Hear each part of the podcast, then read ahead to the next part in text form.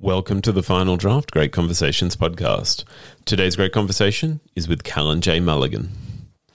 The Final Draft Great Conversations podcast is all about books, writing, and literary culture. I'm Andrew Popel, and every week I broadcast Final Draft from the studios of 2SER in Sydney. Final Draft is dedicated to exploring Australian writing, from debut authors to household names. Every week we look into the issues that drive our storytelling to help you discover more from the books you love. These are the stories that make us who we are. 2SER broadcasts from the lands of the Gadigal people of the Eora Nation, and I'm recording on the lands of the Darug and Gundungurra people. I want to acknowledge the traditional owners of those lands, pay my respects to their ongoing connection to their lands, acknowledging that these are unceded lands, that treaty has never been made in Australia. Callan J. Mulligan is a writer of science fiction and thrillers. Today he is joining me with his latest novel, Astraeus. Astraeus takes us on board the eponymous world settler starship – Thousands of people are traveling on a one way trip to the Milky Way. They're extending the galaxy, exploring new territory. But when an engineer is murdered on the Astraeus, the ship finds itself at a turning point. Join me in conversation with Callan J. Mulligan as we discover Astraeus. Callan, welcome. Good to have you here. Thanks for having me. Pleasure. It is, um, look, it is really great to have you, and it's probably also worth noting, and regular listeners will know this, that we don't talk a lot of science fiction on Final Draft. Now, that's not not for any good reason, and um, it's probably something worth you know kind of starting off with because in Australia, I think a lot of our science fiction we consume comes from all around the world. Tell me about your journey into science fiction and what you love about this genre. Sure. Um, I mean, from as uh, as young as I can remember, science fiction and and fantasy especially has been huge for me. My father was a very big science fiction fan. You know, Isaac Asimov, all, all the greats, Arthur C. Clarke.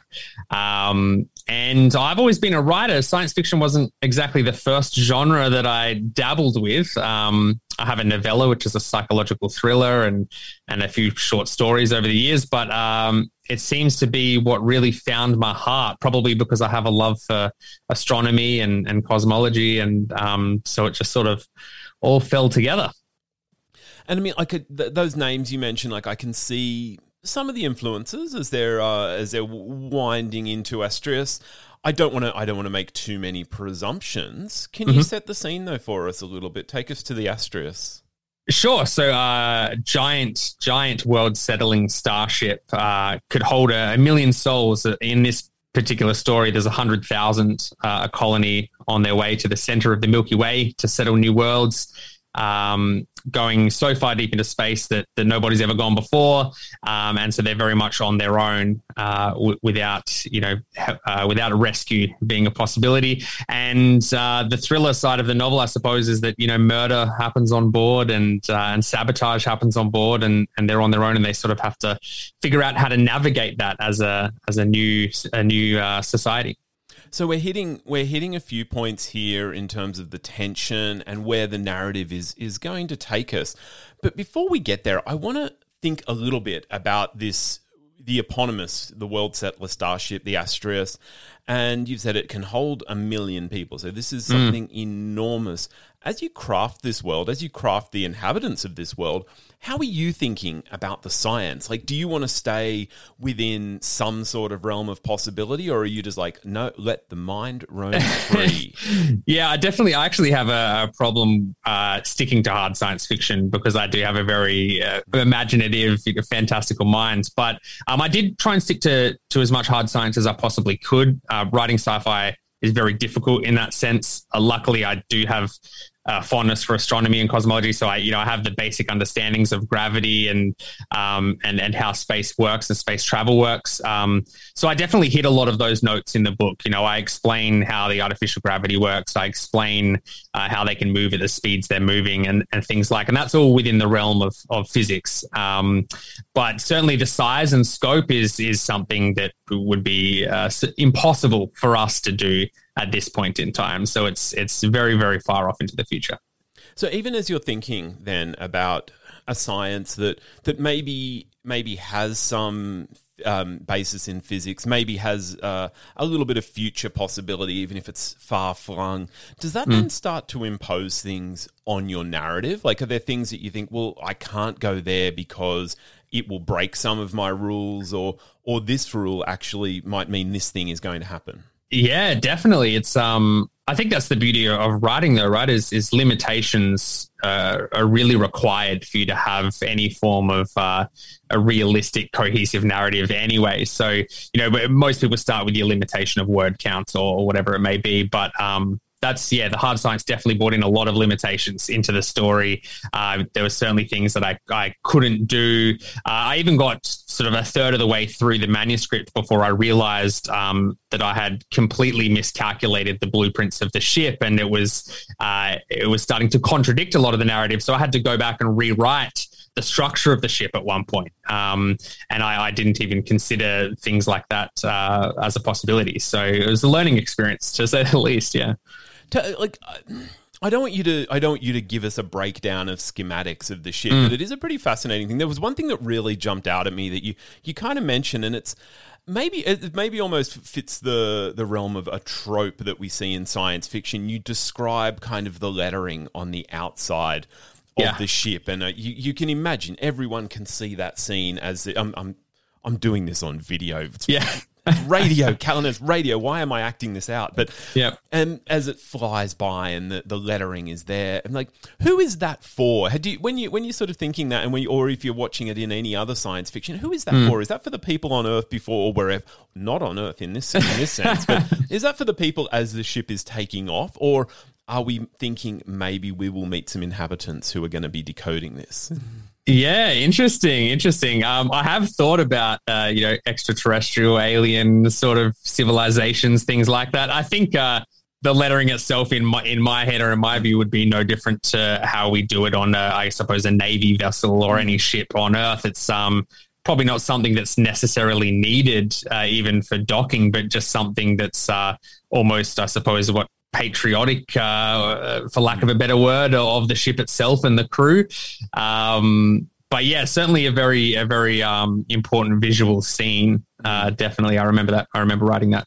Yeah, yeah. I mean, yeah. It's not. This isn't. This isn't like someone's going to mistake. Oh, you're Astraeus. You're not the other largest yeah. starship that's ever been built. Yeah. Now we, we get to the narrative because, of course, a, a giant starship is is not a story.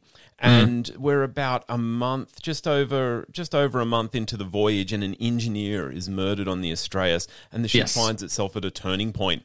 Hmm. I want to talk about the ways that we code sci fi in popular culture. From the space opera of Star Wars, the absurdism of Red Dwarf, to the hmm. horror of, of Alien and the Alien films. Mm-hmm. Science fiction is actually, it kind of offers this broad palette onto which you can paint or you can paint with did you want to blend genres? Were you consciously thinking that you your readers might be getting on board with other ideas as you as you crafted the story? Yeah, I think first and foremost, I just wanted to tell a story from a cosmic perspective and talk about the human condition and, and a lot of deeper uh, things, um, almost as a philosophical framework. That was the the starting point, but uh, a murder mystery on a starship was the idea. So mm. there was certainly it, it was, I never I leaned into science fiction because it uh, you know happened to be set in space and and and I love sci-fi, but um, I always went into it uh, thinking of you know a murder mystery in space instead of a murder mystery on a train or on a boat or it was uh, sort of my my version of that. Um, and it just sort of I suppose I'm not uh, I'm not a pantser so to speak or a plotter necessarily but I do have a rough structure that I outline before I write and the characters certainly took it into an entirely different direction uh, from just the murder mystery so. Very cool very cool. I mean I can see from where the story goes that there is uh, I guess, a meta arc that you have in mind. More on that later. Mm. You drive the story forward through multiple perspectives, and and as we start Astraeus, uh, Astria, sorry, we we mm. talked about. yeah, both ways. Both ways. Uh, yeah. um, as you start Astraeus, you orient us by jumping through POVs of this ensemble cast of characters that you've created.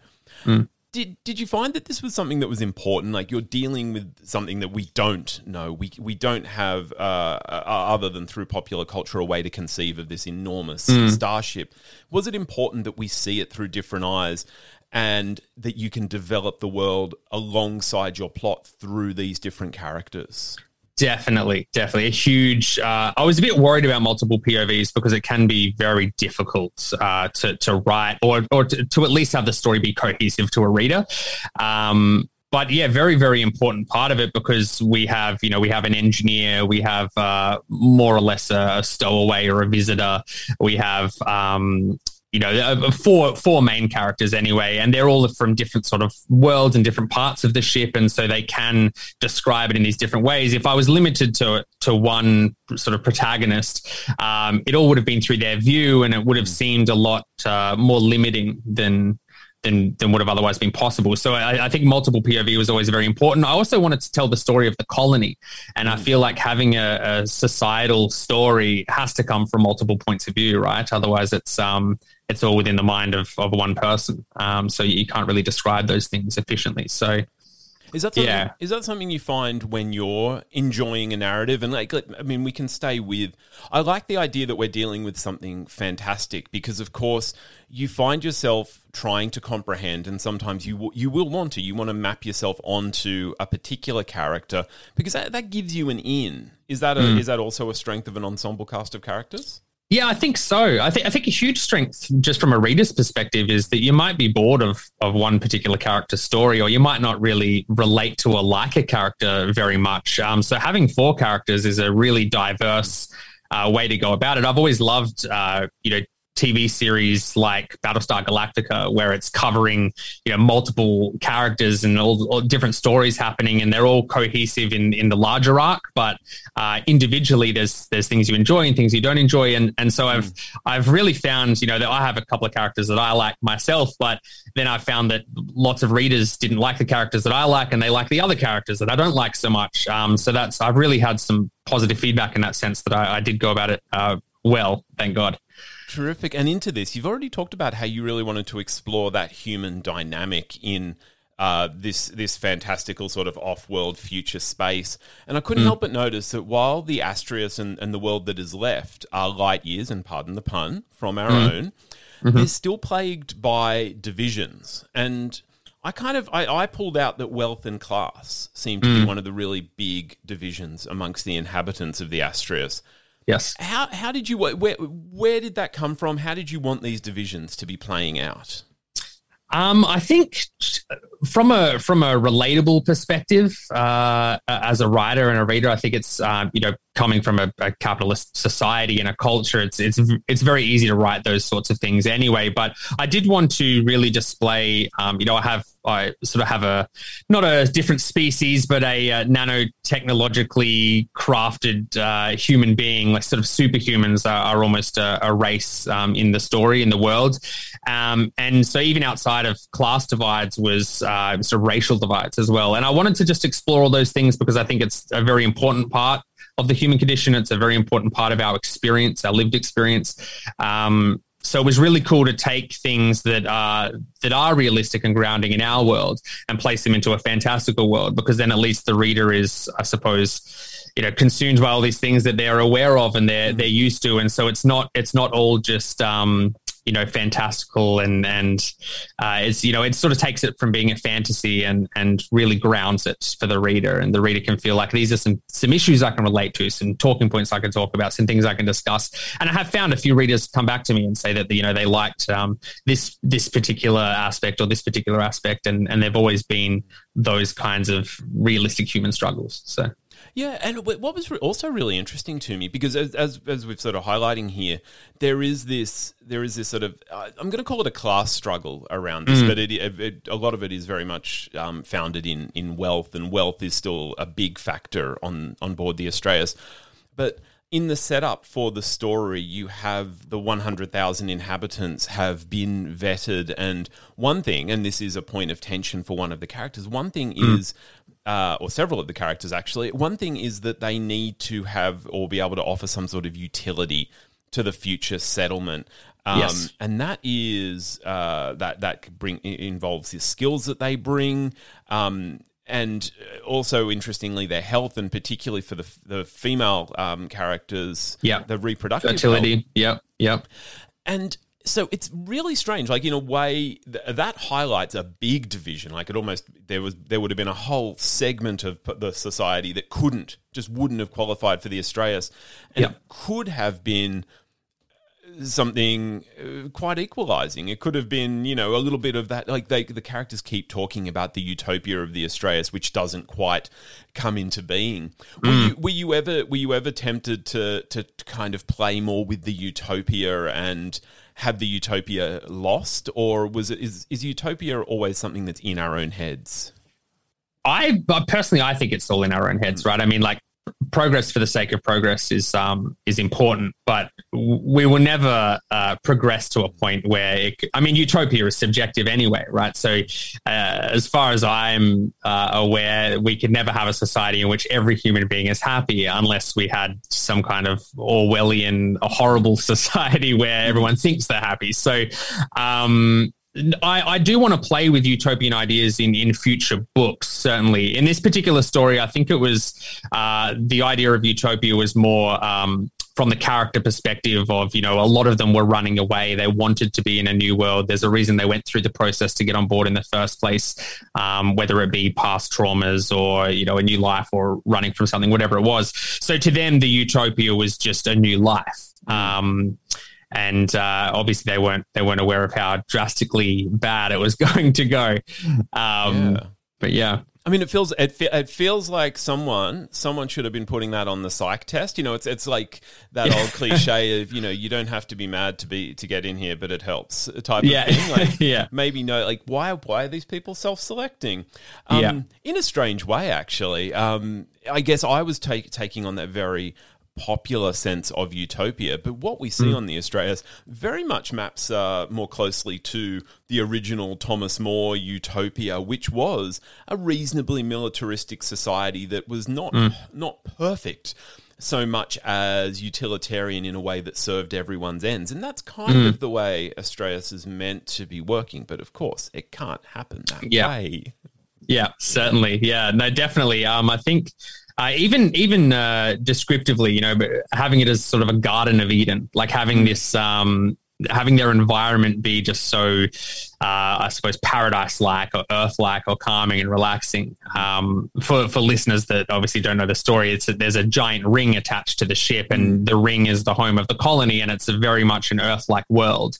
Um, it has atmosphere and everything. It's it's very very large. So, um, and I think e- even that, uh, you know, even the environmental sense uh, would would bring about that kind of utopian view. But it is it's it's you know it's governed by the authority and the military, and it's very uh, it's run very much like a ship is run.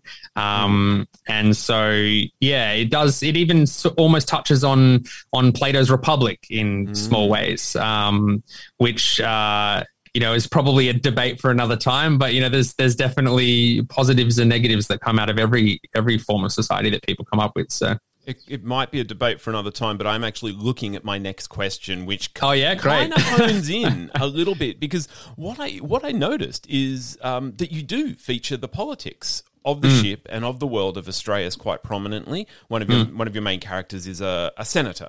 Have-. Yes. I'm just thinking I've got the, polit- uh, the Yeah. political titles right. Get that right? You also have a government, and there is some tension between government and then the Starship Command because Yes. there is a government for the society, but a command for the ship.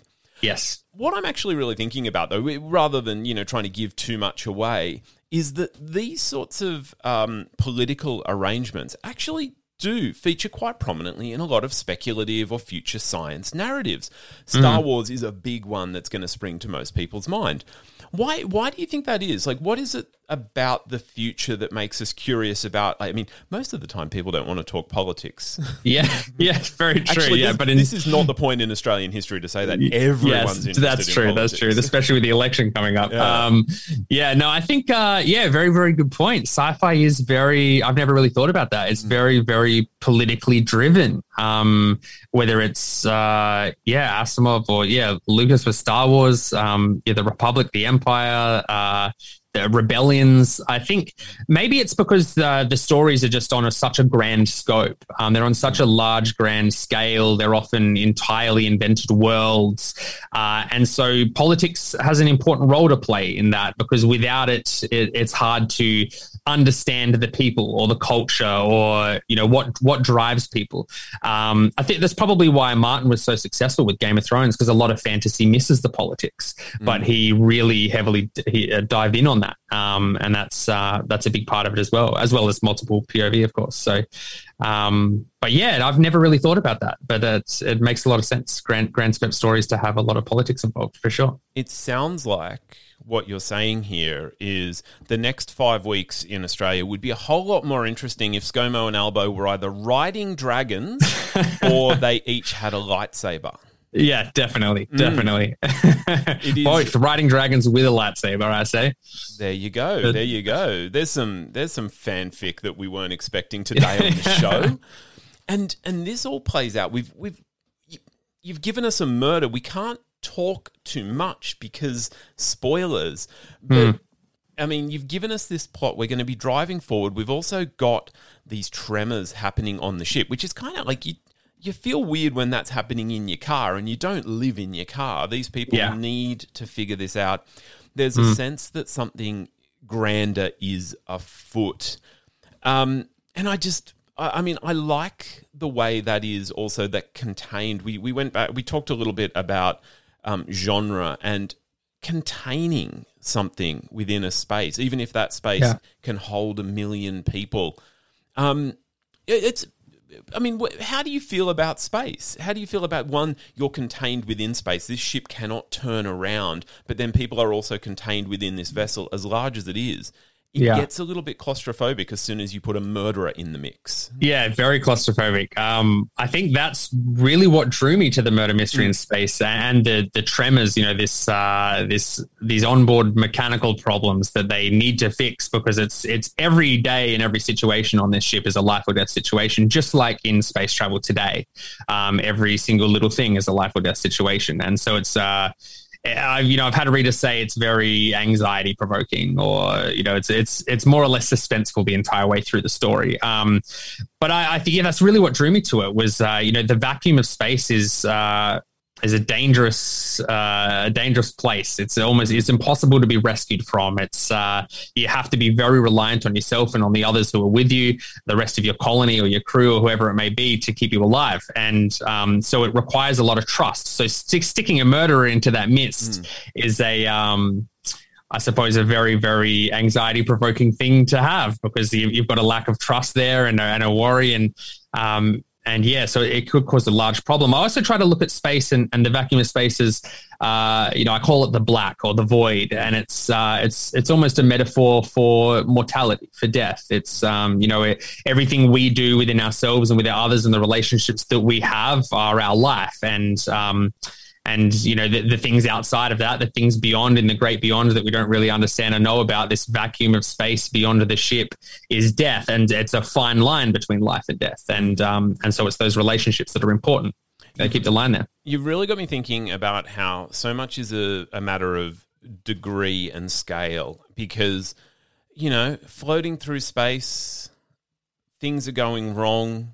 The mm. world that you live on may be ending Mm-hmm. I mean, in on the Astraeus, it's just happening quicker than kind of what's happening on Earth, and yeah, um, I mean, I don't. I'm not suggesting for a second that the um, the mechanical problems that are plaguing the Astraeus are necessarily a metaphor for climate change, but mm. it's inevitable that we we think about the way you've described there about the way the solution is about coming together, but of course, yeah. one bad actor can really tear that apart. And yeah. There are there are some really interesting parallels there. I hope I did, hope I haven't taken us too far off track though. No, no, you. I think you're right on the money there as well. Um, certainly, uh, intentional parallels in many ways. Mm. Um, I mean, at the end of the day, the Earth is just a giant starship with seven billion people on it floating through space. You know, so and there's a thin line between us and the vacuum. Uh, the atmosphere is is thinner than most people would would like to know about. So, um, yeah, very very you know very important issues. I think issues that um, will probably be spoken about in in pop culture and, and culture and literature for a long time yet to come. Hopefully, mm. hopefully not too long. Hopefully, we just sort of get our act together. But um, yeah, I think it's important. And that is one of the powers of literature because we are able to have these conversations, I guess, by proxy, which can take away some of the immediate. Um, at the throat kind of conversation that you find in other spaces, whether it be you know on social media or in public debate. Mm. Uh, in in a narrative, you are able to play with ideas and explore them before someone you know starts reporting you to uh, the social media yeah. gods or, or, however that works yeah definitely now literature is um uh, I mean, storytelling, right? Mm. Since since since the very beginning of storytelling has always been uh, probably the most important, in in my view, cultural tool for uh, for progress and for for you know, I mean, people need to think in metaphors because uh, everything uh, everything in life and and the heavens and space and all these things are, are, too grand for the, the the human mind to comprehend so stories are really really important mm. now i see from your website mm. that a sequel is in the works yes Aeternum mm. um yeah started writing the first draft so i'm i'm uh, about 15 15 20000 words in at the moment so it's uh, still got a long way to go but i'm hoping for beta readers by september october and release early next year Cool. Um, yeah. No, I want to I want to first drop in there for people. They can go to callanjmulligan.com yep. if they want to find out a little bit more about all your writing.